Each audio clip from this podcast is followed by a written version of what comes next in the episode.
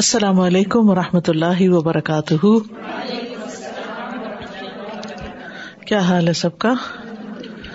الحمدللہ. نحمده ونصلی علی رسوله الکریم. اما بعد فاعوذ باللہ من الشیطان الرجیم. بسم اللہ الرحمن الرحیم. رب اشرح لی صدری ویسر لی امری واحلل عقدۃ من لسانی یفقهوا قولی. باب الولد للفراشی حرتن کانت او امتن. باب بچہ خواہ آزاد ہو یا غلام اسی کا کہلائے گا جس کا بستر ہوگا. بچہ بستر والے کا ہے. فراش جو ہے یہ کنایا ہے صاحب فراش سے یعنی بستر والے سے. تو اس کا اطلاق شوہر پر بھی ہوتا ہے اور بیوی پر بھی ہوتا ہے کیونکہ بیوی اور شوہر دونوں ایک دوسرے کے لیے فراش ہوتے ہیں. تو بچہ صاحب فراش کا ہو تو پھر وراثت بھی اسی اعتبار سے تقسیم ہوگی. حدثنا عبداللہ ابن یوسف اخبرنا مالک عن ابن شہاب عن عروۃ عن عائشہ رضی اللہ عنہا قالت. عائشہ رضی اللہ تعالی عنہا کہتی ہیں کان عتبۃ عہد الی اخی سعد ان ابن ولیدتی زمعۃ منی فاقبضہ الیک. حضرت عائشہ روایت کرتی ہیں کہ عتبہ اپنے بھائی سعد رضی اللہ عنہ کو وصیت کر گیا کہ زمعہ کی کنیز کا لڑکا میرا ہے. یعنی لونڈی وہ زمعہ کی تھی لیکن بچہ میرا ہے اس سے اور اسے اپنی پرورش میں لے لینا. فاقبضہ الیک اپنے پاس لے جانا. فلما کان عام الفتح تو جب فتح مکہ کا سال ہوا اخذہ سعد تو سعد نے اس کو لینا چاہا. فقال ابن اخی عہد الی فیہ کہا کہ میرے بھائی نے اس کے بارے میں مجھ سے وصیت کی تھی کہ یہ اس کا بچہ ہے تو میں آپ سے لے لوں. فقام عبد بن زمعۃ تو عبد بن زمعہ کھڑا ہو گیا. فقال اخی وابن ولیدتی ابی یہ تو میرا بھائی ہے اور میرے باپ کی لونڈی کا بیٹا ہے. ولد علی فراشہ تو یہ تو اس کے بستر پر پیدا ہوا ہے یعنی اس کی لونڈی سے پیدا ہوا ہے. فتسابقا الی النبی صلی اللہ علیہ وسلم تو دونوں معاملہ لے کر نبی صلی اللہ علیہ وسلم کے پاس چلے گئے. فقال سعد یا رسول اللہ ابن اخی قد احکان عہد الی فیہ کہ اللہ کے رسول صلی اللہ علیہ وسلم میرے بھائی یعنی عتبہ نے مجھ سے اس کے بارے میں وصیت کی تھی. فقال عبد بن زمعۃ اخی وابن ولیدتی ابی ولد علی فراشہ تو عبد بن زمعہ نے کہا کہ یہ تو میرا بھائی ہے اور میری باپ کی لونڈی سے پیدا ہوا ہے اس کے بستر پر. فقال النبی صلی اللہ علیہ وسلم ہوا لک یا عبد بن زمعۃ یہ تمہارا ہی ہے اے عبد بن زمعہ کیونکہ تمہارے باپ کے گھر پیدا ہوا ہے. الولد للفراشی بچہ جو ہے وہ صاحب فراش کو دیا جائے گا. وللآخر الحجر اور زانی کے حصے میں پتھر ہیں. ثم قال لسودۃ بنت زمعۃ پھر آپ نے حضرت سودا جو آپ کی اہلیہ تھی ام المومنین اور وہ عبد بن زمعہ کی بہن تھی تو انہوں نے سودا بنت زمعہ سے کہا احتجبی منہ اس سے پردہ کیا کرو. لما رأى من شبهه بعتبہ چونکہ آپ نے اس میں عتبہ کی جو سعد کے بھائی تھے جس نے سعد کو وصیت کی تھی کہ یہ میرا بچہ ہے تو تم لے لینا تو اس سے مشابہت تھی. فما رآها حتى لقي اللہ تو پھر اس لڑکے نے ام المومنین کو اپنی وفات تک نہیں دیکھا. حالانکہ بظاہر رشتے میں وہ بھائی بنتا تھا لیکن نہیں دیکھا کیونکہ اس بچے کی شباہت جو تھی وہ عتبہ پر ہی تھی. تو یہ جو بات ہے ہوا لک یا عبد بن زمعۃ یہ تمہارا ہے عبد بن زمعہ تو اس سے یہ پتہ چلتا ہے کہ آپ صلی اللہ علیہ وسلم نے ایک اصول اور ایک قاعدہ سیٹ کر دیا. اگرچہ آپ بظاہر دیکھ رہے تھے کہ مشابہت بچے کی کسی اور کے ساتھ ہے لیکن جو جس کے ہاں پیدا ہوا اسی کا قرار پایا اسی کے ذمے لگا کیونکہ کہیں نہ کہیں تو کسی چیز کو ٹکنا ہی تھا. یعنی اگر مشابہت پر بات ہونے لگے تو پھر ہر کوئی اپنی مشابہت ثابت کر سکتا ہے. تو اس لیے آپ صلی اللہ علیہ وسلم نے یہ ایک اصول دے دیا اور یہاں امام بخاری وراثت کے باب میں اس کو کیوں لائے ہیں تاکہ اس بچے کی پھر وراثت یا اس کو کس کی وراثت ملے گی اور کس کی نہیں ملے گی. پہلے تو نسب کا ثابت ہونا ضروری ہے تو جب یہ نسب اس کے ذمہ لگ جائے گا. کل ہم نے پڑھا تھا کہ زانی جو ہے اگر یعنی بچے کا نسب اگر اس کی طرف ہے تو اس کو ضائع نہ کیا جائے اس سے ملا دیا جائے. تو یہاں بھی جہاں وہ بچہ پیدا ہوا اس کا نسب دیا جائے گا بھلے اس لونڈی نے زنا کسی اور سے کیا اور بچہ کسی اور کا ہو. لیکن آپ صلی اللہ علیہ وسلم نے احتیاط کی وجہ سے حضرت سودا سے کہا تھا کہ اس سے پردہ کرنا، کیونکہ اس کی شکل جو ہے یہ تمہارے خاندان کے لوگوں سے نہیں ملتی، یہ اسی سے ملتی ہے جس سے اس لونڈی نے زنا کیا تھا. اور یہ جو ولیل آہر الحجر، آہر سے مراد زناکار ہے، تو اس کے لیے پتھر ہیں، یعنی شادی شدہ زانی کی سزا رجم ہوتا ہے. نیکسٹ حدیث ہے حدثنا مسدد عن یحیی عن شعبہ عن محمد بن زیاد انہ سمع ابا ہریرہ عن النبی صلی اللہ علیہ وسلم قال الولد لصاحب الفراش. یہاں بات اور واضح ہو گئی. ابو ہریرہ رضی اللہ عنہ نے نبی صلی اللہ علیہ وسلم سے سنا کہ آپ نے فرمایا الولد بچہ لصاحب الفراشی بستر والے کا حق ہوتا ہے، یعنی جب فراش ثابت ہو تو نصب ثابت ہوتا ہے. دیکھا یہ جائے گا بچہ پیدا کہاں ہوا، کس کے گھر پیدا ہوا ہے، کس کے بستر پہ پیدا ہوا ہے. تو رسول اللہ صلی اللہ علیہ وسلم نے حضرت سعد سے فرمایا تھا کہ تم اس کو اپنا بھتیجا سمجھتے ہو کہ تمہارے بھائی کا بیٹا ہے، حالانکہ جس لونڈی نے اس کو جنم دیا ہے وہ تیرے بھائی کے گھر میں نہیں رہتی تھی، وہ تیرے بھائی کی لونڈی نہیں تھی، تیرے بھائی کا فراش نہیں تھی. نصب تو اسی وقت ثابت ہوتا ہے جب فراش ثابت ہو. تیرا بھائی عتبہ جو تھا وہ زانی تھا، اور زانی کی طرف بچہ منسوب اس طرح نہیں ہو سکتا، لہٰذا وہ بچہ جو ہے وہ اسی کی طرف منسوب ہوگا جہاں وہ پیدا ہوا ہے. یعنی اگر دونوں میں یہ اختلاف ہو جائے، یعنی زانی میں اور صاحب فراش میں یہاں اختلاف ہو گیا نا، ایک بھی کلیم کر رہا دوسرا بھی کلیم کر رہا ہے، تو پھر فیصلہ کس کے حق میں ہوگا؟ جہاں وہ بچہ پیدا ہوا ہو. اور اگر صاحب فراش نہ ہو تو پھر بچہ کس کو دیا جائے گا؟ پھر جس نے زنا کیا اسی کی طرف جائے گا، جی ہاں ماں کی طرف جائے گا. لیکن یہ کہ اگر مثلاً کسی لڑکا لڑکی نے زنا کیا اور اس کے نتیجے میں لڑکی حاملہ ہو گئی، پھر اسی دوران اس کا نکاح ہو گیا اور کسی اور کو نہیں پتا کہ یہ نکاح کے بغیر بچہ پیدا ہو رہا ہے، تو پھر اس بچے کو بجائے اس کے کہ ایسے ہی چھوڑ دیا جائے اور صرف ماں کی طرف منسوب کیا جائے، اس صورت میں وہ اس شخص کی طرف جو اس کا قانونی باپ تو نہیں تھا لیکن اس کی طرف منسوب کیا جائے گا، پھر اس صورت میں وہ انہیرٹ بھی کرے گا اور اس کا نام بھی وہی ہوگا اور وہ ساری چیزیں اس کو ملیں گی.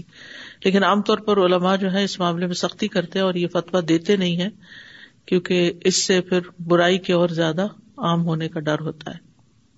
اور پھر یہ کہ زانی کی توبہ جو ہے وہ قابل قبول ہے، یہ بات بھی یاد رکھنی چاہیے. توبہ کا مطلب کیا ہوتا ہے؟ کہ آئندہ یہ گناہ پھر نہیں ہوگا. اور کیا اگر کوئی کہے کہ یہ میرا بچہ ہے، چاہے وہ زنا سے ہی ہے، وہ کہے کہ ہاں زنا سے ہے لیکن میرا بچہ ہے، تو کیا اس کو پھر سزا بھی دی جائے گی؟ نہیں، اس کو سزا نہیں دی جا سکتی، کیونکہ اس کے کوئی چار گواہ نہیں ہے، الا یہ کہ چار دفعہ قسم کھا کے وہ کہے، عدالت میں اگر معاملہ چلا جائے اور چار قسمیں کھا کے کہے تو پھر اس کو سزا ملے گی.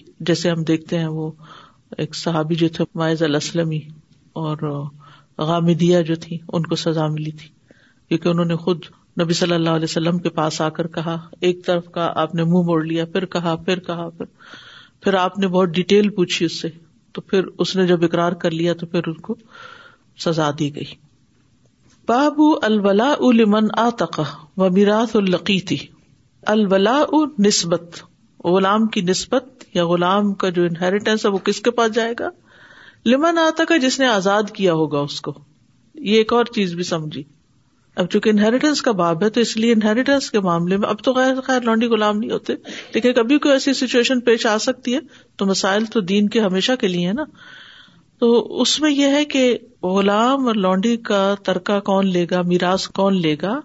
جس نے اس کو آزاد کیا ہوگا، چاہے ان کے ماں باپ موجود بھی ہوں، لیکن ان کے ورثے کا حق ان کے آزاد کرنے والے کے پاس ہے. وہ میراث اللقیت، اور جو بچہ راستے میں پڑا ہوا ملے. یہ بھی تو ہوتا ہے نا کہ بعض اوقات ولد الزنا جو ہوتے ہیں، زنا سے پیدا کیے ہوئے بچے، وہ لوگ کوڑے کے ڈھیر پہ چھوڑ آتے ہیں، کوئی کسی کے گھر کے آگے چھوڑ دیتا ہے، کوئی کسی ایسے راستے میں چھوڑ دیتا ہے. اب وہ بچہ کسی کو مل جائے اور وہ اس کو پالے پوسے، یا گورنمنٹ کے پاس چلا جائے یا کوئی ایسا ہوم ہو اس میں چلا جائے، تو اب اس کی میراث کس کے پاس جائے گی، اس کا مالک کون ہوگا؟ یہ بھی تو فیصلے کرنے کے ہوتے ہیں نا. بعض اوقات لوگ بچہ اڈاپٹ کرتے ہیں. اب جو بچہ اڈاپٹ کرتے ہیں اس کے بعض اوقات نسب کو کوئی پتہ نہیں ہوتا. کبھی ایسے بچے بھی ہوتے ہیں کہ جو ولد الزنا ہوتے ہیں، یا پھر یہ ہے کہ غربت کے مارے لوگ بچہ پال نہیں سکتے تو وہ جا کے کہیں چھوڑ آتے ہیں پیدا کر کے. ایسے بھی کہانیاں ملتی ہیں جی. آرفنیج سے بھی لیتے ہیں، ماں اور باپ کٹھے ہی ایکسیڈنٹ میں چلے گئے، بچہ جو ہے وہ کوئی ایسا حادثہ ہو گیا کہ جس سے یہ پتہ ہی نہیں کہ اصل میں تھے کون جن کا یہ بچہ ہے. تو لقیت کہتے ہیں گرا پڑا، یعنی جس کا اصل معلوم ہی نہ ہو، تو اس کی وراثت کہاں جائے گی. وقال عمر اللقیت حر، حضرت عمر کہتے ہیں کہ جو لڑکا پڑا ہوا ملے یوں، اس کے ماں باپ معلوم نہ ہو تو وہ آزاد شمار ہوگا، خواہ وہ کسی غلام کا ہی کیوں نہ ہو، لیکن اس کو آزاد ہی سمجھا جائے گا، کنسیڈر کیا جائے گا.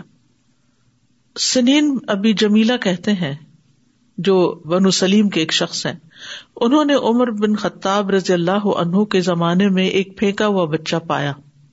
وہ کہتے ہیں کہ میں اسے عمر بن خطاب کے پاس لے گیا تو عمر رضی اللہ عنہ نے کہا، تمہیں اس بچے کو اٹھانے پر کس نے آمادہ کیا، تم نے کیوں اٹھایا یہ بچہ؟ تو اس نے کہا، میں نے اس کو ضائع ہوتے ہوئے دیکھا تو اٹھا لیا. یہ اندر انسان کے رحم ہوتا ہے نا. آپ سوچے بچے کو بھوک بھی لگتی ہے، وہ اپنے لیے کچھ بھی نہیں کر سکتا، وہ تو تڑپ تڑپ کے مر ہی جائے گا اگر کسی نے اس کو نہ اٹھایا. تو اس قبیلے کے نمائندے نے کہا، امیر المومنین، سنین ایک نیک آدمی ہے. عمر رضی اللہ عنہ کہا، کیا ایسے ہی ہے، یعنی کسی کا چرا کے تو نہیں لے آئے کچھ؟ اس نمائندے نے کہا ہاں.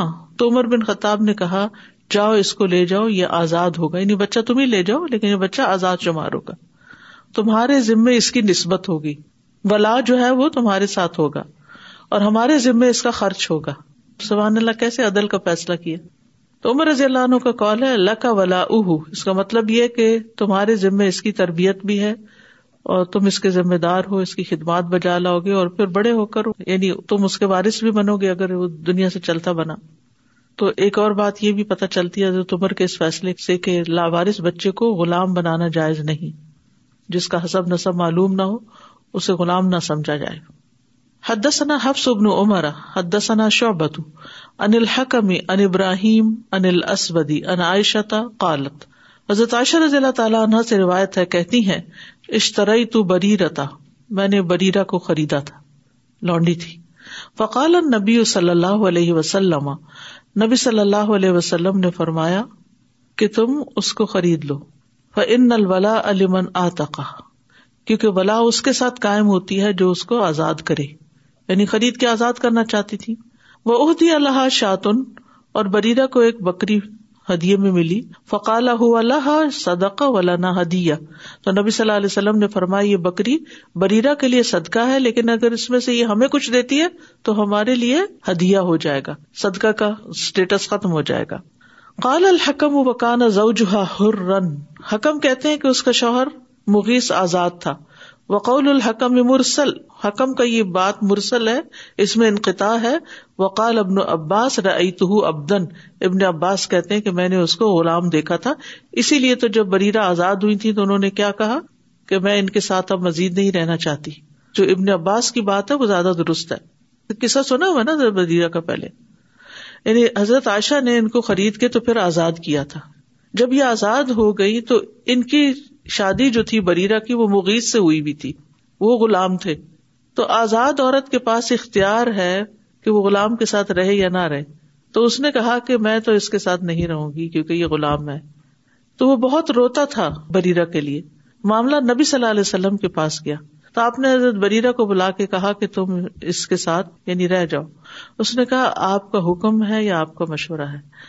اگر آپ کی صرف سفارش یا مشورہ ہے تو میں اس کے ساتھ نہیں رہوں گی، لیکن اگر آپ کو حکم ہے تو میں اسے قبول کر لوں گی، کیونکہ نبی کے حکم کو تو نہیں ٹالا جا سکتا. لیکن اگر ویسے کوئی سجیسٹ کر رہے ہیں تو پھر آپ مجبور تو نہیں کرنا چاہتے تھے، یا اپنی اتھارٹی کو اس طرح تو نہیں استعمال کرنا چاہتے تھے کہ دوسرے کی شخصی آزادی یا رائے کے اوپر زد آئے. تو انہوں نے پھر ان کو چھوڑ دیا تھا اور وہ گلیوں بازاروں میں روتے پھرتے تھے اپنی بریرہ کے لیے. یہ ان کا قصہ ہے. حدثنا اسماعیل ابن عبد اللہ قال حدثنی مالک عن نافع عن ابن عمر عن النبی صلی اللہ علیہ وسلم قال انما الولاء لمن آتق، نبی صلی اللہ علیہ وسلم نے فرمایا کہ ولا اسی کے ساتھ قائم ہوتی ہے جو آزاد کرے، یعنی نسبت اسی کے ساتھ.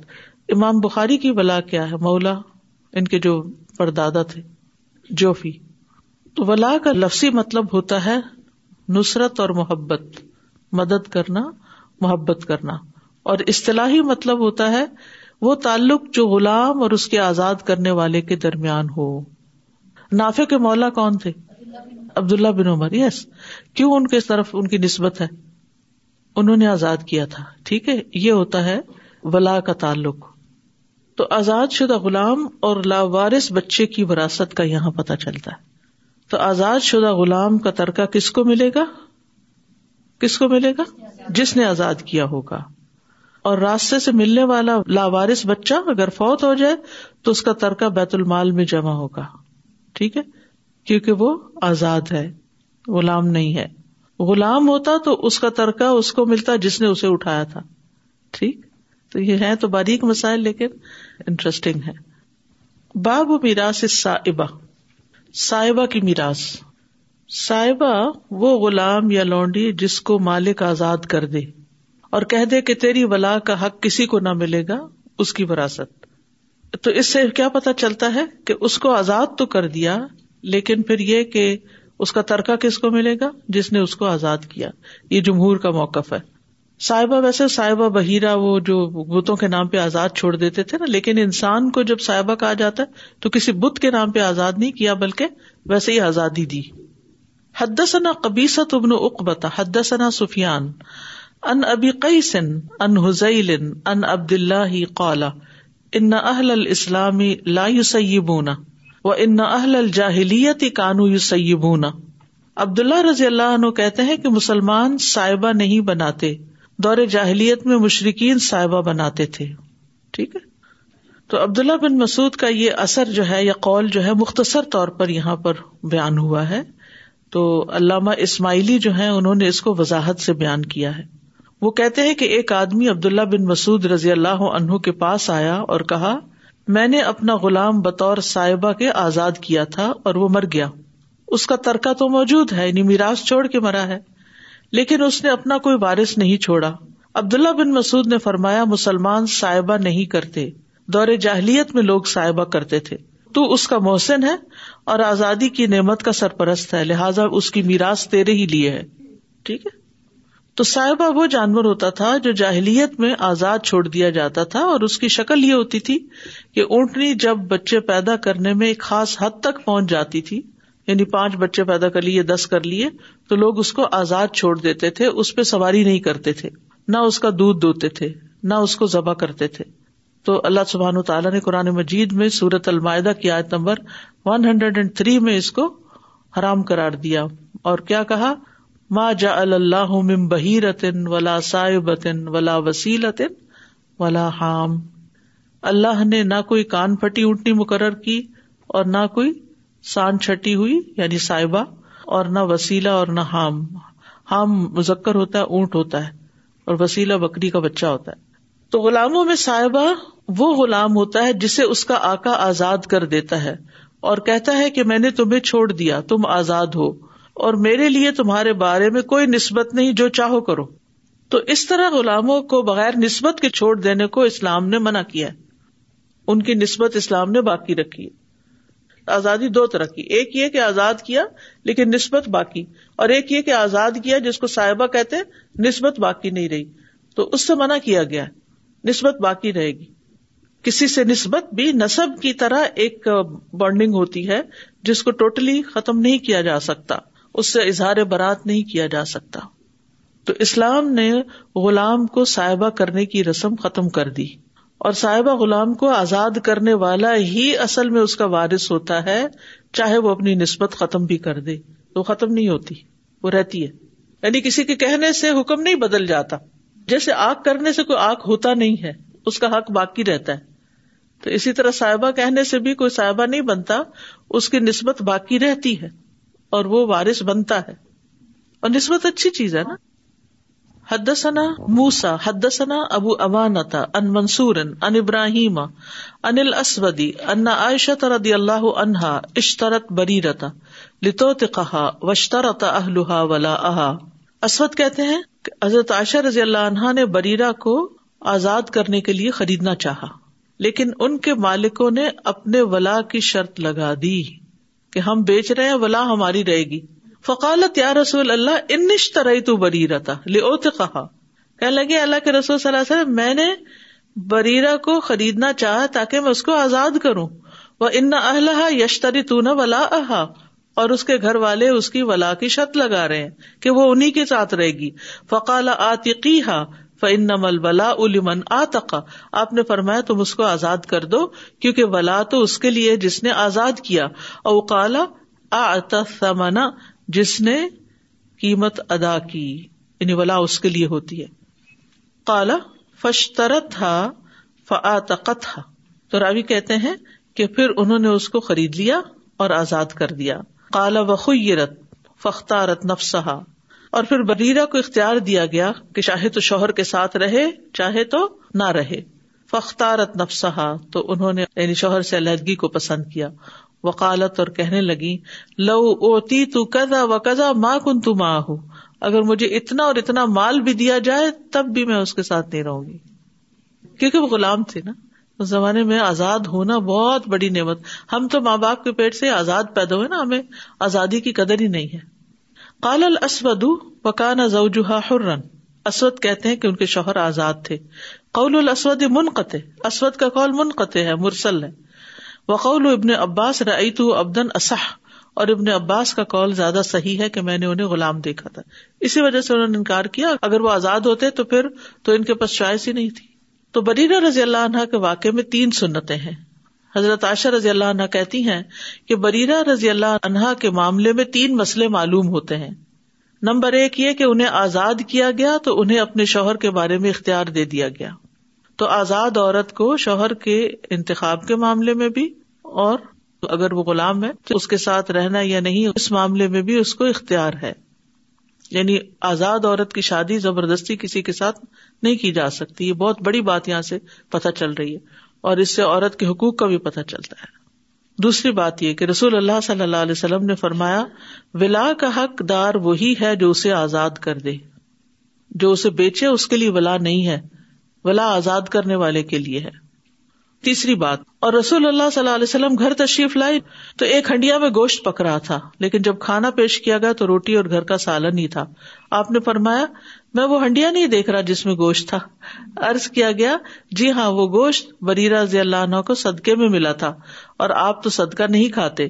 آپ نے فرمایا صدقہ اس کے لیے نہیں بریرہ کے لیے ہے, ہمارے لیے وہ ہدیہ ہے, لہٰذا آپ نے وہ گوشت کھا لیا. تو اس سے یہ پتہ چلتا ہے کہ اگر مثلاً کوئی چیز کسی کے لیے ڈائریکٹ حرام بھی ہے, مثلاً کوئی شخص ضرورت مند ہے لیکن ایسا نہیں کہ جس کو زکوٰۃ دی جا سکے, تو اگر کسی ضرورت مند نے زکوٰۃ لی اور وہ زکوٰۃ کو اس کو لینڈ کرتا ہے, یعنی اس کو قرضے کے طور پہ دیتا ہے یا اس میں سے کچھ مدد کے طور پر دیتا ہے, تو وہ دے سکتا ہے, ٹھیک ہے, اپنی مرضی سے. لیکن ہیلا نہیں اس میں کرنا چاہیے کہ اچھا میں تو چونکہ زکوٰۃ لے نہیں سکتی اس لیے تم لے سکتے ہو, تم لے لو اور لے کے وہ مجھے دے دو. یہ چال بازی ہوگی, یہ درست نہیں ہے. لیکن اگر نارمل وے میں کسی نے زکوٰۃ کسی کو دی, اب وہ اس کی ملکیت ہوگی, مستحق کی, اس کو لگ دی زکوٰۃ, اب وہ اپنی مرضی سے کسی ضرورت مند کو دیتا ہے, کسی کی مدد کرتا ہے, کسی کو قرضہ دیتا ہے, تو وہ اس زکوٰۃ میں سے دے سکتا ہے. مثلا کسی غریب کی بچی کی شادی تھی تو کسی نے اس کو زکوٰۃ دی کہ تم یہ شادی پہ چائے پلا دو لوگوں کو. اب اس میں اس کے کچھ ایسے رشتے دار بھی تھے جو زکوٰۃ کے مستحق نہیں تھے, لیکن اب شادی کے دن انہوں نے ان کو بھی بلا لیا کہ آئے ہمارے پاس چائے پی لیں. لیکن یہ چائے جو بنی ہے یہ زکوٰۃ کے پیسوں سے بنی ہے, ٹھیک ہے. تو اب سوال یہ پیدا ہوتا ہے کہ وہ رشتے دار جن پہ زکوٰۃ نہیں لگتی یہ چائے کا کپ پی سکتے ہیں یا نہیں پی سکتے ہیں, کیونکہ یہ زکوٰۃ دی گئی تھی مستحق کو. اب مستحق کے اپنے ڈسکریشن پہ, اب وہ خود کھائے, وہ امیر کو کھلائے, وہ جس کو چاہے دے, ٹھیک ہے. بابو اثم من تبرأ من موالیہ, باب جو غلام اپنے اصلی مالکوں سے اظہار برات کر لے اس کا گناہ. شریعت میں ولا کے تعلق کو فروخت کرنا ایک ناپسندیدہ عمل ہے. تو دور جاہلیت میں کچھ لوگ اپنے آزاد کردہ غلام کے تعلق ولا کو فروخت کر دیتے تھے, یعنی غلام تو میرا تھا, میں نے آزاد کیا, ولا مجھے ملی ہوئی, لیکن یہ ایک آنر ہے تو میں کسی اور کو پیسے لے کے دے دوں, چلو تم اپنی طرف نسبت کر لو اور مجھے اتنی اور اتنی رقم دے دو. تو دور جاہلیت میں کچھ لوگ اپنے آزاد کردہ غلام کے تعلق ولا کو فروخت کر دیتے تھے یا کسی کو ہبہ کر دیتے تھے, پھر وہ غلام خود کو دوسروں کی طرف منسوب کرتا, تو شریعت نے اس کو پسند نہیں کیا. کیوں نہیں پسند کیا؟ کیونکہ اس سے ضابطۂ وراثت مجروح ہوتا ہے کہ غلام جب مرے گا تو اس کا وارث پھر وہ دوسرا شخص بن جائے گا جس نے خریدی ہوئی ہے وہ گڈ ول یا وہ اس کی نسبت خریدی ہوئی ہے. پھر اس سے احسان فراموشی کو بھی فروغ ملتا ہے، تو اس لیے یہاں منع کر دیا گیا. حدثنا قتیبۃ بن سعید حدثنا جریر عن الاعمش عن ابراہیم التیمی عن ابیہ قال قال علی رضی اللہ عنہ ما عندنا کتاب نقرأہ الا کتاب اللہ غیر ھذہ الصحیفۃ قال فاخرجھا فاذا فیھا اشیاء من الجراحات واسنان الابل. حضرت علی رضی اللہ عنہ نے بتایا کہ ہمارے پاس کوئی کتاب نہیں جسے ہم پڑھیں سوائے اللہ کی کتاب کے، اور اس کے علاوہ یہ صحیفہ بھی ہے. اس زمانے میں کتابیں نہیں ہوا کرتی تھی، سکرولز میں چیزیں لکھی ہوتی تھی یا ہڈیوں پہ یا ادھر ادھر. تو حضرت علی کے زمانے تک بھی کوئی کتابوں کی لائبریریاں نہیں بنی تھی، تو قرآن جو تھا وہ حضرت عثمان رضی اللہ عنہ کے زمانے میں کتاب کی شکل میں آ گیا تھا اور وہ مختلف علاقوں میں بھیجا گیا، جیسا کہ تدوین قرآن کی ہسٹری آپ کو معلوم ہے. تو انہوں نے کہا کہ ہمارے پاس یہ قرآن ہے اور اس کے علاوہ یہ ایک صحیفہ ہے، یعنی کچھ چھوٹا سا کتابچہ ہے. تو راوی کہتے ہیں پھر وہ صحیفہ نکالا تو اس میں زخموں کے قصاص اور اونٹوں کی زکوٰۃ کے مسائل تھے، یعنی وہ لکھے ہوئے تھے. تو اس وقت علم جو تھا سارا ایک کتابی شکل میں نہیں لکھا ہوتا، ہاں الگ الگ لوگوں کے اپنے اپنے کچھ نوٹس وغیرہ تھے، جیسے عبداللہ ابن عمر کا صحیفہ تھا. قال راوی کہتے ہیں وفیہا المدینۃ حرم من بین عیر الی ثور، اس میں یہ بھی تھا کہ عیر سے ثور تک مدینہ حرم ہے، یعنی پہاڑوں کے نام ہے. جس نے اس میں کوئی نئی بات پیدا کی یا نئی بات کرنے والے کو پناہ دی، یعنی بدعتی کو، تو اس پر اللہ اور فرشتوں اور انسانوں سب کی لعنت ہے، اور قیامت کے دن اس کا کوئی نفل یا فرض قبول نہ کیا جائے گا. استغفر اللہ، کتنی شدت کی بات ہے یہ، کتنی سخت وارننگ ہے کہ فمن احدث فیہا حدثا، جس نے مدینہ میں کوئی نئی بدعت ایجاد کی، ٹھیک، او آوا محدثا، یا کسی بدعتی کو پناہ بھی دی کہ آؤ تم بیٹھو اور یہاں جو چی چائے کرو، فعلیہ لعنۃ اللہ والملائکۃ والناس اجمعین، کیونکہ وہ دین کا مرکز ہے نا، لوگ وہاں سے ہر چیز ایسے لیتے ہیں کہ بالکل اتھینٹک ہے، صحیح ہے. مدینہ میں یوں ہوتا ہے، مسجد نبی میں یوں ہوتا ہے. تو پھر اگر وہاں سے کوئی جو دین میں اصل میں تھی نہیں بات کسی نے انوینٹ کر کے دین کے اندر انجیکٹ کر دی، اس کو اگر دین سمجھ کے لوگ لیں گے تو سبھی گمراہ ہوں گے. تو اس لیے اتنی سخت وارننگ دی گئی. ومن والا قوما بغیر اذن موالیہ فعلیہ لعنۃ اللہ والملائکۃ والناس اجمعین لا یقبل منہ یوم القیامۃ صرف ولا عدل، اور جس نے اپنے مالکوں کی اجازت کے بغیر دوسرے لوگوں سے موالات قائم کر لی، اوروں سے بھی اپنی نسبت بنا لی، تو اس پر فرشتوں اور سب انسانوں کی لعنت ہے، قیامت کے دن اس کا کوئی نفل یا فرض قبول نہ کیا جائے گا. اس میں بھی بہت شدت ہے نا کہ کوئی شخص اپنے باپ کا نام ہٹا کے کسی اور کا نام لگا لے، اسی طرح اپنے اصل مالک کا نام جس نے آزاد کیا اس کی ولا ہٹا کے کسی اور کا لگا لے یا کسی اور کے ساتھ ولا قائم کر لے، تو اس کی اجازت نہیں ہے. وذمۃ المسلمین واحدۃ یسعی بہا ادناہم فمن اخفر مسلما فعلیہ لعنۃ اللہ والملائکۃ والناس اجمعین لا یقبل منہ یوم القیامۃ صرف ولا عدل. اور مسلمانوں کا ذمہ قول و قرار، یعنی کسی کو پناہ دینا ایک ہے، ایک ادنا مسلمان کے پناہ دینے کو بھی قائم رکھنے کی کوشش کی جائے گی، یعنی ایک مسلمان کی جان خطرے میں ہے تو کسی ایک نے اس کو پناہ دی ہوئی ہے، تو باقیوں کا کیا فرض بنتا ہے کہ وہ بھی اس کو پناہ دیں، یہ نہیں کہ وہ اس کی جاسوسی کر کے اس کو پکڑوا دیں. تو جس نے کسی مسلمان کی دی ہوئی پناہ کو توڑا، اس پر اللہ کی، فرشتوں کی، سب انسانوں کی لعنت ہے، قیامت کے دن اس کا کوئی نفل یا فرض قبول نہ کیا جائے گا. یہ حدیث صحیح مسلم میں بھی آئی ہے. تو حضرت علی رضی اللہ عنہ سے نبی صلی اللہ علیہ وسلم کی وصیت کے بارے میں پوچھا گیا تھا کہ کیا آپ کو نبی صلی اللہ علیہ وسلم نے کوئی وصیت کی تھی کہ جس میں آپ کے خلیفہ ہونے کی کوئی بات تھی؟ تو حضرت علی نے فرمایا قسم اس ذات کی جس نے روح کو پیدا کیا اور دانے کو پھاڑا، نبی صلی اللہ علیہ وسلم نے ہمیں صرف کتاب اللہ اور اس صحیفے میں جو کچھ ہے صرف اس کی وصیت کی. ٹھیک ہے، اور اس میں کیا تھا؟ زخموں کی قصاص، والجروح قصاص، جیسے قرآن میں آتا ہے۔ زخموں کی دس قسمیں، پانچ ایسے زخم ہیں جو ہڈی کو ننگا کرنے سے پہلے لگنے والے زخم ہیں، جو زخم سر اور چہرے پہ لگتے ہیں ان میں سے پانچ ایسے ہیں جو ہڈی کو ننگا کرنے سے پہلے اوپر اوپر کے ہیں۔ پانچ وہ ہیں جو ہڈی کو ننگا کر دینے والے، ہڈی تک پہنچنے والے، یعنی ایک کٹ وہ ہے جس سے ہڈی نہیں دکھ رہی، اور ایک کٹ اتنا گہرا کہ اسے ہڈی بھی نیچے سے دکھ رہی ہے۔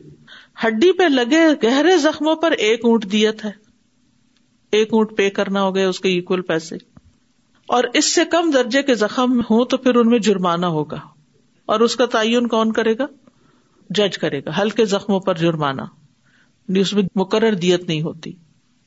مثلا انسان کی ران یا پنڈلی پہ زخم لگایا جائے تو اس کی کوئی متعین دیت نہیں ہے۔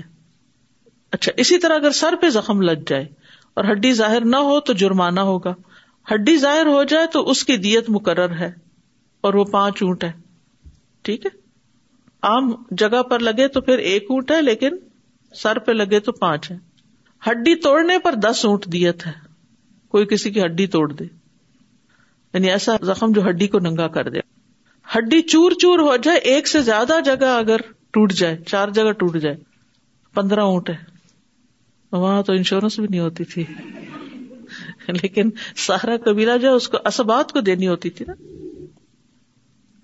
اسی طرح داغی چوٹ پر تیس اونٹ ہیں، یعنی وہ زخم جو دماغ کے مرکز تک پہنچ جائے، اندر بک تک چلا جائے، یعنی کل دیت کا ایک تہائی۔ دامغہ فیدمغہ، اس کا دماغ ٹوٹ جا جاتا ہے، اور دامغہ زخم میں بھی ایک تہائی دیت ہوتی ہے۔ یہ وہ زخم ہوتا ہے جو دماغ کے مرکزی حصے کی کھوپڑی یا اندر کا حصہ جو ہلکی ہڈی سی ہوتی ہے اس کو پاڑ دیتا ہے۔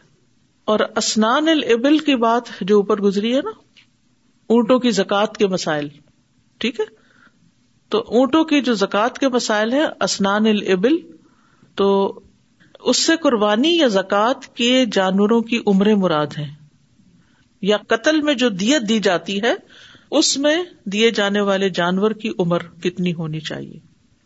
جیسے قربانی کے لیے جب جانور ذبح کیا جاتا ہے تو بکرے کے دانت کتنے ہونے چاہیے؟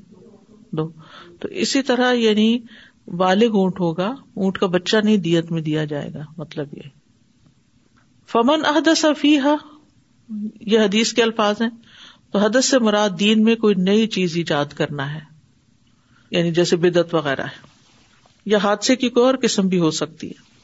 اور صرفن اور عدلن کا لفظ ہے، اس کا مطلب ہے پھیرنا، یعنی اس سے عذاب پھیرا نہیں جائے گا، کوئی اور چیز بدلہ قبول نہیں کیا جائے گا، عوض نہیں لیا جائے گا، کوئی معاوضہ نہیں لیا جائے گا، جیسے قرآن مجید میں بھی آتا ہے نا، یا بنی اسرائیل اذکروا نعمتی التی انعمت علیکم وانی فضلتکم علی العالمین واتقوا یوما لا تجزی نفس عن نفس شیئا ولا یقبل منہا شفاعۃ وَلَا يُؤْخَذُ مِنْهَا عَدْلٌ۔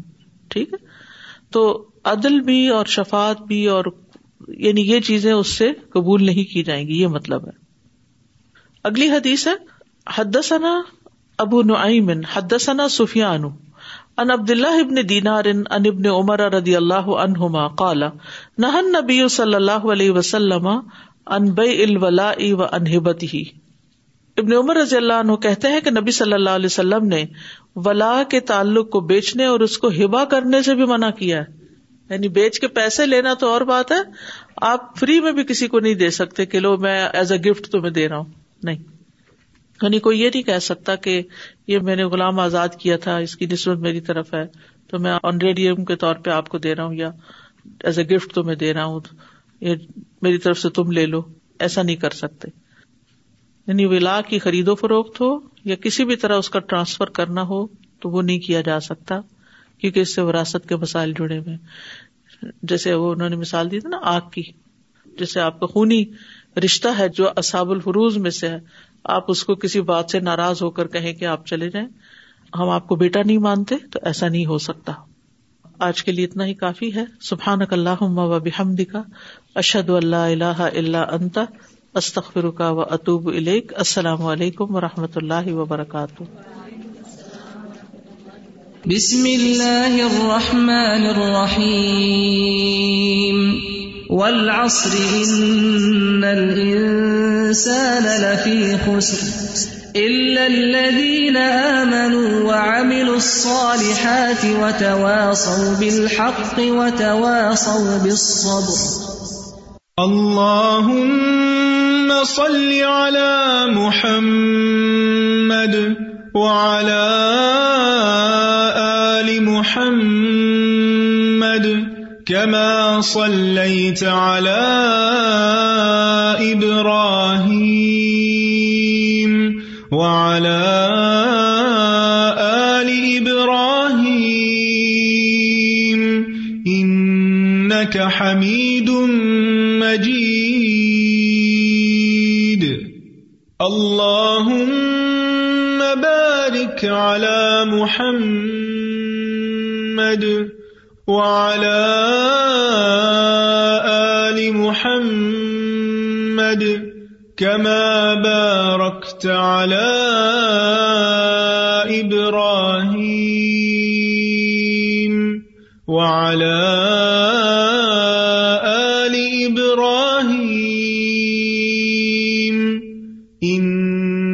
حميد مجيد.